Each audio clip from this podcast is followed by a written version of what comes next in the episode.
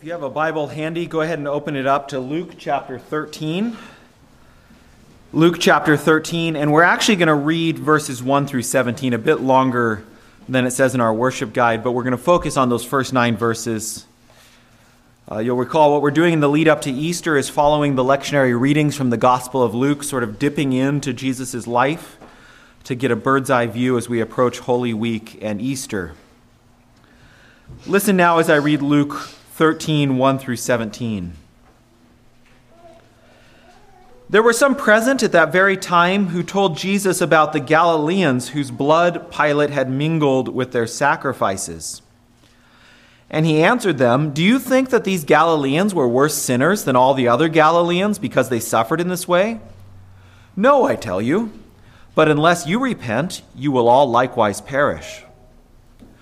Or those 18 on whom the tower of Siloam fell and killed them. Do you think that they were worse offenders than all the others who lived in Jerusalem? No, I tell you, but unless you repent, you will all likewise perish. And he told this parable A man had a fig tree planted in his vineyard, and he came seeking fruit on it, and found none.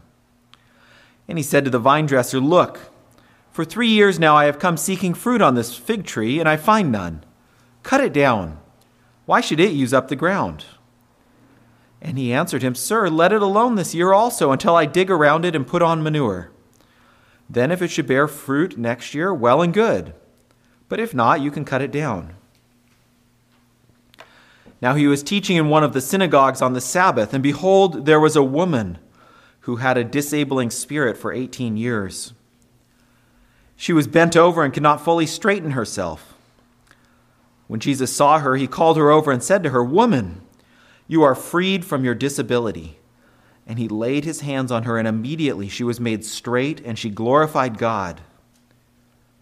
But the ruler of the synagogue, indignant because Jesus had healed on the Sabbath, said to the people, There are six days in which work ought to be done. Come on those days and be healed, and not on the Sabbath day. Then the Lord answered him, You hypocrites! Does not each of you on the Sabbath untie his ox or donkey from the manger and lead it away to water it? And ought not this woman, a daughter of Abraham, whom Satan had bound for 18 years, be loosed from this bond on the Sabbath day? As he said these things, all his adversaries were put to shame, and all the people rejoiced at all the glorious things that were done by him. This is God's word. Thanks be to God. In this passage, Jesus is confronted with two tragedies. One is a violent atrocity, the other apparently a freak accident. Apart from this passage in Luke, we don't have any other historical information about these events. But apparently, some Galilean pilgrims were in Jerusalem to offer sacrifices in the temple. And since they're involved in offering the sacrifices, it's likely that this was Passover. Apparently, while they're worshiping, totally defenseless in the temple, Pilate sends in soldiers to kill them at the altar, and their blood is shed and thus mingled with their sacrifices. Or perhaps even more appallingly, Pilate intentionally has them mix the blood of these murdered worshippers with their sacrifice. Either way, it's a horrible atrocity. And Jesus adds to it another he says uh, in Jerusalem, apparently near the pool of Siloam, which is mentioned a number of times in the Gospels, uh, there was a tower, perhaps part of the wall fortification, and it collapsed, maybe during a construction accident, and killed 18 people. And the crowd comes to Jesus and they're saying, Why does this happen? What's going on here? We want your take on this. Why do bad things happen? We ask the same questions, don't we? This is a very pertinent modern question. Why does God let bad things happen? Why do tragedies seem to be so unequally dispersed around the world? Something bad happens to one person and not to another. Uh, one of the summers when I was in college, I worked at a shipyard. And after I went back to school, uh, while they were lifting a small helicopter onto a ship, a faulty eye bolt snapped and dropped the helicopter onto the deck of the ship and killed the man who took over the job that I had been doing that summer. Why was he killed and I went back to college and my life goes on? Why does this person recover from cancer and not that person? Why this accident, this overdose, this absurd act of violence, this car wreck? It's a question we all wrestle with. In our passage this morning, Jesus teaches there's two wrong ways to think about bad things that happen, and then he says a right way. But before we get into Jesus' response to these tragedies, we need to pay attention to who Jesus is talking to here. In verses 1 through 9, Jesus is not talking to the families of those who are killed by Pilate.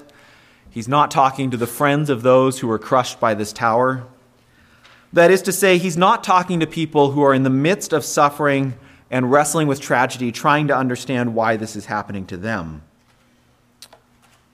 This is not Jesus' response to those in the midst of pain and suffering. He is not without compassion or sympathy. Uh, here, Jesus is talking to the crowd. These are the big news stories of the day. So it's a bit like asking Jesus' opinion on the war in Ukraine. How come these, this is happening? Or, or maybe in the pandemic, how come this church has an outbreak and that church doesn't? You know, these kinds of questions. That's, that's the sort of, we want your opinion on the big talking points. But for some of you today, suffering is not an abstract question to be debated, it's life.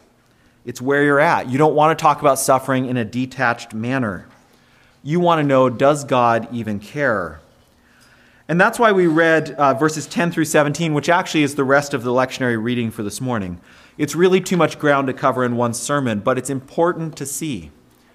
In Luke's narrative, he puts together Jesus' response in the abstract about suffering with his response to a particular woman who had a particular suffering that she was dealing with, this woman who is unable to straighten herself for 18 years. Again, we don't have time to go into this healing story, but remember the Sabbath day is rooted in creation. It's the seventh day of creation when God rests, and He says it's all of the created world is very good. Before sin, before all of this enters the world, it's very good, before human rebellion. And each Sabbath day then is meant to be a reminder of the very good created order that God made. But it also points ahead to God's hope that we would all enjoy that final Sabbath rest with God. And so one Sabbath day, Jesus sees in the synagogue a woman in obvious pain, unable to straighten herself, and he has compassion. And you see, Jesus takes the initiative. He calls her over to himself. And he says, Woman, be free. You are freed of your disability. Be free to fully participate in and enjoy this day of Sabbath rest. And then he goes on to debate the propriety of healing on the Sabbath, and we don't have time to go into all that. But what I want you to see this morning, if you are in the midst of pain and suffering, here is Jesus and how he responds to that. His desire is to restore, to make whole, to bring freedom, to heal. But verses 1 through 9 is where I want to focus this morning, and it's a fairly uncommon passage in Jesus' teaching. There's not many places where Jesus addresses himself to those who are not suffering and yet are asking about suffering, this sort of abstract question of why is there suffering in the world. The other similar passage I can think of is in John 9 when the disciples ask about a blind man that they see, who sinned, this man or his parents, that he was born blind? Blind. Because this is a fairly unique place in Jesus' teaching, it's important for us, especially in our modern connected world, where right now, if you want, you could pull out your phone and probably find a thousand news stories about these sorts of disasters that have happened around the world today. We don't have any personal stake in those tragedies, and yet we look at them and we think, or, or, or we wonder, how should I think about this? It seems unfair. Why do these bad things happen? Well, in verses 1 through 9, Jesus says there's a wrong way and a right way to think about bad things. And so I want us to see two truths in Jesus' teaching this morning. Two truths. First, bad things don't mean worse people. And second, repent while there's a chance. First, Jesus confronts this wrong way of thinking about bad things. He says bad things don't mean worse people. Bad things don't mean worse people. And to give credit where it's due, I have to confess that here I was greatly helped trying to figure out how to preach this passage. I had listened to a sermon by Tim Keller last fall on this passage, and so I thought, okay, I can see what Jesus is doing here, and otherwise it would be quite a daunting passage to wrestle with. But he helped me to see what Jesus is doing at this first part, rejecting this wrong way of thinking. That bad, bad things don't mean worse people. When bad things happen, there's really two ways our thinking can go wrong. One we might call a moralistic or religious response. When bad things happen, we think there must be a reason. There must be a reason bad things happen to that person. Maybe we have some sort of vague idea of karma. People get what's coming to them. This is the prominent view in our day, whether people are explicitly religious or not. In The Sound of Music, take it or leave it. I leave it, but you can take it if you want. Nevertheless, in The Sound of Music, Maria has some absolutely terrible theology when she sings, Nothing comes from nothing, nothing ever could. So, somewhere in my youth or childhood, I must have done something good. For here you are standing, loving me. I must have done something good. She can't remember doing something good, but there must have been something that she did that was good. And that's why now she met Mr. Right and things are going well. If something good happens to us, it must be because we deserve it. And conversely, if something bad happens, we must have done something bad to deserve that. And our built in instinct when we hear about some tragedy or we read about it in the newspaper or, or on the internet, wherever we read about these kinds of things, we want to find some reason why it happened so we can reassure ourselves that it won't happen to us. We look for some detail. So we hear about some act of violence and we start reading and we say, oh, they were in that neighborhood that I wouldn't go in, at that time of night when I wouldn't be out, interacting with those people that I wouldn't be around. That's why they got shot or whatever the violence is. That wouldn't happen to me. They did something to deserve it. And then on the other hand, when something bad happens to us, when we get a bad diagnosis, an investment doesn't work out, a field fails, a child rejects us, we think, I must have done something to deserve this. God is punishing me. I'm under a curse. It's clear from Jesus' response to the crowd this is how, the, this is how they're thinking about these tragedies. He asked, Do you think these Galileans were worse sinners than all the other Galileans? Clearly they do. Do you, or those 18 that the tower fell on and killed them, do you think they were worse offenders than all the others who lived in Jerusalem? Clearly they do. Well, yeah. Of course, they wouldn't say it out loud. It's not, it's not polite. But it's basically what they're thinking. They must have done something to deserve that. In chapter 12, uh, just before this passage, Jesus has been warning the crowd about coming judgment that they need to be prepared for. Apparently, the crowd then brings up these Galileans as a possible illustration. You know, uh, I, am quite thankful when people suggest illustrations to me because I'm not that great at it. But, um, but that seems to be the thought here: is Jesus is teaching about judgment. They're saying, well, what about this illustration? What about those Galileans that Pilate killed? There's an example of God's judgment. But he turns things totally on its head. Of course, there's a second wrong way of thinking about bad things that happen. If this first wrong way we might call the, the religious or moralistic response, the second wrong response we could call the anti religious response. When bad things happen, we don't say God is punishing us for something we deserve, but God simply doesn't care. When the tower falls, the religious response blames the people under the tower. They must have done something wrong. But the anti religious response blames the person above the tower. If God cared, why did he let this tower fall on these people? If God loves me, he wouldn't let this happen to me. He must not love me. He must not care.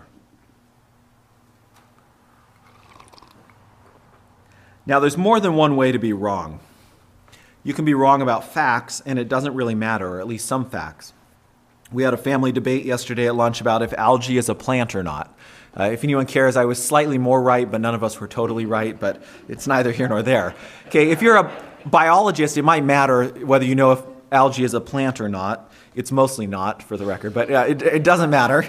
Uh, the point is, it doesn't matter, not that it matters, so I should quit rehashing the debate. But, but for the rest of us, it's not really a big deal what you think about algae one way or the other, okay? But what Jesus is addressing here is not just being wrong in a way like that, that doesn't really matter. It's a fundamentally wrong way of thinking that has far reaching effects. Okay? If we think bad things mean worse people, then when things are going good for us, we'll be arrogant. We look down our nose at others. We're conceited. Think, okay, that happened to them because they did something wrong. Their child is behaving that way because they're worse parents than me. We don't say that out loud, but it's running in the background. Outwardly, we might be very sympathetic, but in the back of our minds, we think that other person is somehow a worse sinner than me. Like Maria, we say we may not even know what we did that was good, but we must have done something good. This wrong way of thinking makes us subtly but insufferably arrogant. But then, when something bad happens to us, a tower falls on us, and it's bound to happen sooner or later, we are totally crushed. Either we think we're under a curse. I have cancer because I cheated on my eighth grade history final. Or we think God just doesn't care about me. He doesn't actually love me. And the tower crushes us. So, this wrong way of thinking, it makes us arrogant when things go well and too fragile to endure when things go bad. What's Jesus' response then? He totally rejects this wrong way of thinking. He says, No, I tell you, but unless you repent, you will all likewise perish. No, I tell you, but repent. It seems like a contradiction. saying, no, it's not because they're worse than you, but repent. Okay? But actually, it's a very balanced response. It says, No, I tell you, bad things don't mean worse people. These Galileans weren't worse sinners than the other Galileans. Those crushed by the tower weren't worse offenders than anyone else in Jerusalem. Bad things don't mean worse people. And the proof of this is Jesus himself. He lived a perfect, good life. And yet he's rejected by his own people, abandoned by his friends, murdered by Pilate. Living a good life in this fallen world does not guarantee that bad things won't happen to you. But, Jesus says, these bad things should also be a warning. They should be a warning to us all. And here then is the second truth I want you to see in Jesus' teaching this morning repent while there's still a chance. Repent while there's a chance. Remember, Jesus is not addressing those in the midst of suffering, saying, Repent. He's addressing the crowd, those for whom things overall are going pretty well. That might be you today. Things are going pretty well. Work's going pretty well. Family's going pretty well. It's been sunny the last couple days. I mean, things seem to be going pretty well. Those are the people, if that's you today, that Jesus says repent to. That's totally opposite our usual way of thinking. When a kid's learning to ride a bike, you know, you put your hands on either side of them and you help them go along when the training wheels are off and you're helping them balance. And they get to a point where they say, Let go, I don't need you anymore. I'm, I'm doing this on my own. And you let go, and what do they do? Bike goes over, right? Well, eventually, with a child, the goal is for them to go without you having to chase them around the yard all day long, holding them up. But with God, there's never a point where He can just let go and we do it on our own. We're always dependent on Him. But when things are going well, we're a bit like that child who thinks that they've got the handle of it while their parents are holding on. And we say, eh, God, you can let go. We got this for a while. I'm not worried about it. And then when we crash, that's when we think we need to repent. When, when we're crashing and burning, we say, oh, something's wrong. I need to repent here. But Jesus says when things are going well, when the tower's not falling on you, that's actually when you're most in need of repenting. When our marriage is going through a difficult season, when our parenting's blowing up, when work's falling apart, when we get caught cheating on our eighth grade history exam, that's when we think, I need to repent and get right with God. And that's true. I'm not denying that. But here Jesus is saying, actually, when your marriage is going well, when your kids are well behaved, when work is going good, when classes are going well, when everything is working out, you may actually be in the greatest danger. That's when you need to repent. It's like you take your friend to the ER because they broke their arm falling out of a tree or something. And you get to the ER and the doctor looks at you and they say, Actually, we need to get you in a bed right away. And you say, no, I'm the healthy one. It's my friend here. He says, No, you are more sick than your friend is. You just don't realize it. Again, this seems to be paradoxical because we so naturally think wrong about falling towers and we don't rightly understand repentance. Repenting is not simply saying, I'm sorry for cheating on the eighth grade history final, please forgive me and stop cursing me. That's not repentance. It might be part of it, confessing specific things you did wrong, but biblical repentance the Greek term is metanoia. Biblical repentance, it's a fundamental change in thinking that leads to a fundamental change in behavior or way of living. John Calvin describes biblical repentance like this The meaning is that departing from ourselves, we turn to God. And having taken off our former mind, we put on a new mind. Repentance is the true turning of our life to God. When Jesus says, Do you think they were worse sinners because they suffered in this way? No, I tell you. He's rejecting this way of thinking that says bad things mean worse people. But he's not saying these Galileans or those crushed by the tower are innocent. He simply says they're no worse than anyone else. Then, with this call to repentance, here's what he's getting at.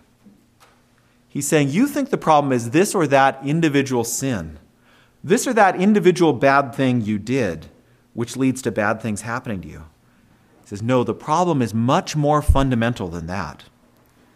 The reason there is suffering in the world is not as a punishment for this or that individual thing you did wrong, but rather the problem goes all the way back to the Garden of Eden. Goes back to Adam and Eve the first representative couple who were called to enjoy the Sabbath rest, living in fellowship with God, but instead went their own way. They turned their own way. And now every human being living downstream of that is marked by the same rebellious inclination. Our instinct is to focus on ourselves, to go our own way. Augustine says our hearts were made to point towards God, but they got bent out of shape, so it points back at ourselves. As a result, whether things are going well or badly at the moment, we are all in need of biblical repentance, of turning from the way we're going and heading the other direction, a total reorientation of our lives. Excuse me. We don't see it in English, but Jesus calls the crowd to repent two times here, and one time he uses, or he uses different tenses these two times. One time it seems that he's saying, okay, there needs to be this fundamental, definitive repentance, what we call a conversion you need to change course. But there's also an ongoing aspect that we daily need to repent and reorient ourselves toward God. To drive this point home, Jesus tells this brief parable about the fig tree. Okay, a man owns a vineyard, and in it is a fig tree. He keeps coming to look for figs, and there's none there, so he tells the gardener, chop it down, get rid of it. It's wasting ground. And this gardener, perhaps knowing how much work it is to dig up all the roots, says, How about I put some manure around it, try and amend the soil, and maybe we can get some fruit out of it next year, and I won't have to dig anything up. Um, and the guy says, okay, we'll, we'll give it a chance. And Jesus turns to this parable because he's saying, actually, this is a better picture of what things are like. You think things are going well with you, and that means that you're okay with God and everything's fine and you don't need to worry about it. Actually, you're in this year, this year before the tree gets chopped down, this year when God's looking for fruit. What is that fruit that God's looking for? It's repentance. That's the sweet fruit, a reorientation of life towards God. If we can put it this way, we all deserve the falling tower. It's not that those 18 were any worse, but rather God is patient, and so we're all living in a period of grace and mercy. But Jesus says, don't presume. Don't assume this will go on forever. He says, unless you repent, you will all likewise perish. That is to say, a tower could fall on any of us at any moment. You could get in a wreck on the way home. You could be terminally diagnosed this week. Jesus saying, Are you prepared? If you repent and reorient your life towards God, when things go well, instead of being judgmental towards others, you will have compassion towards them, towards those who are in the midst of suffering. When things go badly, you won't be hopeless, but you'll be able to survive. The question then is what does this fundamental change, this fundamental repentance that Jesus urges upon us, how does that happen? Is it just by willpower that we choose to change our mind? Friends, true repentance is only possible when we see that the tower first fell on Jesus so that we don't perish. When Jesus heals this woman in the, in the next story that we read briefly, we see his compassion his desire to bring his own into true ultimate Sabbath rest, to heal, to bring wholeness. But even if Jesus spent all day, every day healing individuals, it would not solve the fundamental problem in the world. The fundamental problem that leads to suffering, human sin and rebellion. And so God Himself chooses to enter the world. God comes into the world and lets the tower fall on Him so that we're not crushed by it.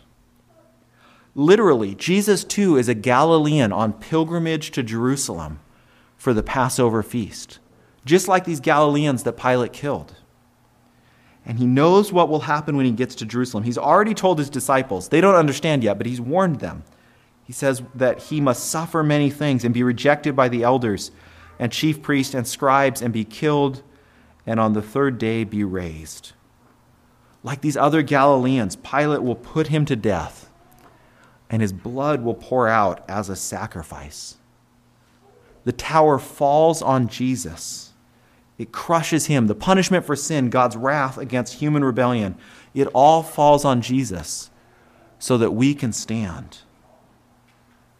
And when we look to Jesus, we see him murdered so that we can live, him crushed so that we can stand.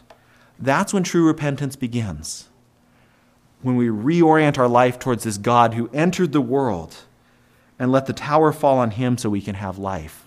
When we see the true love of God for us. And then when we recognize we live only because God's hands are on us, like the child on a bicycle. We don't look down on others when things are going well. We don't fall apart when bad things come upon us. We can truly live. We can endure hardship, and we can be bearable when things are going well for us. It's looking to Jesus, crushed for our sake, that fundamentally changes our thinking and our behavior. Let us pray.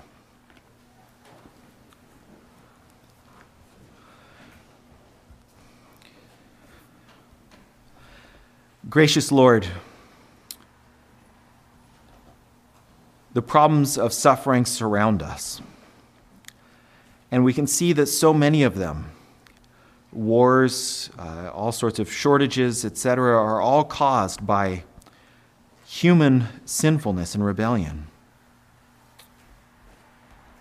Lord, we see the need for the world to be put right, and you are so gracious and loving that you came into the world yourself. You were crushed so that we might live. To put things right, you were murdered by Pilate.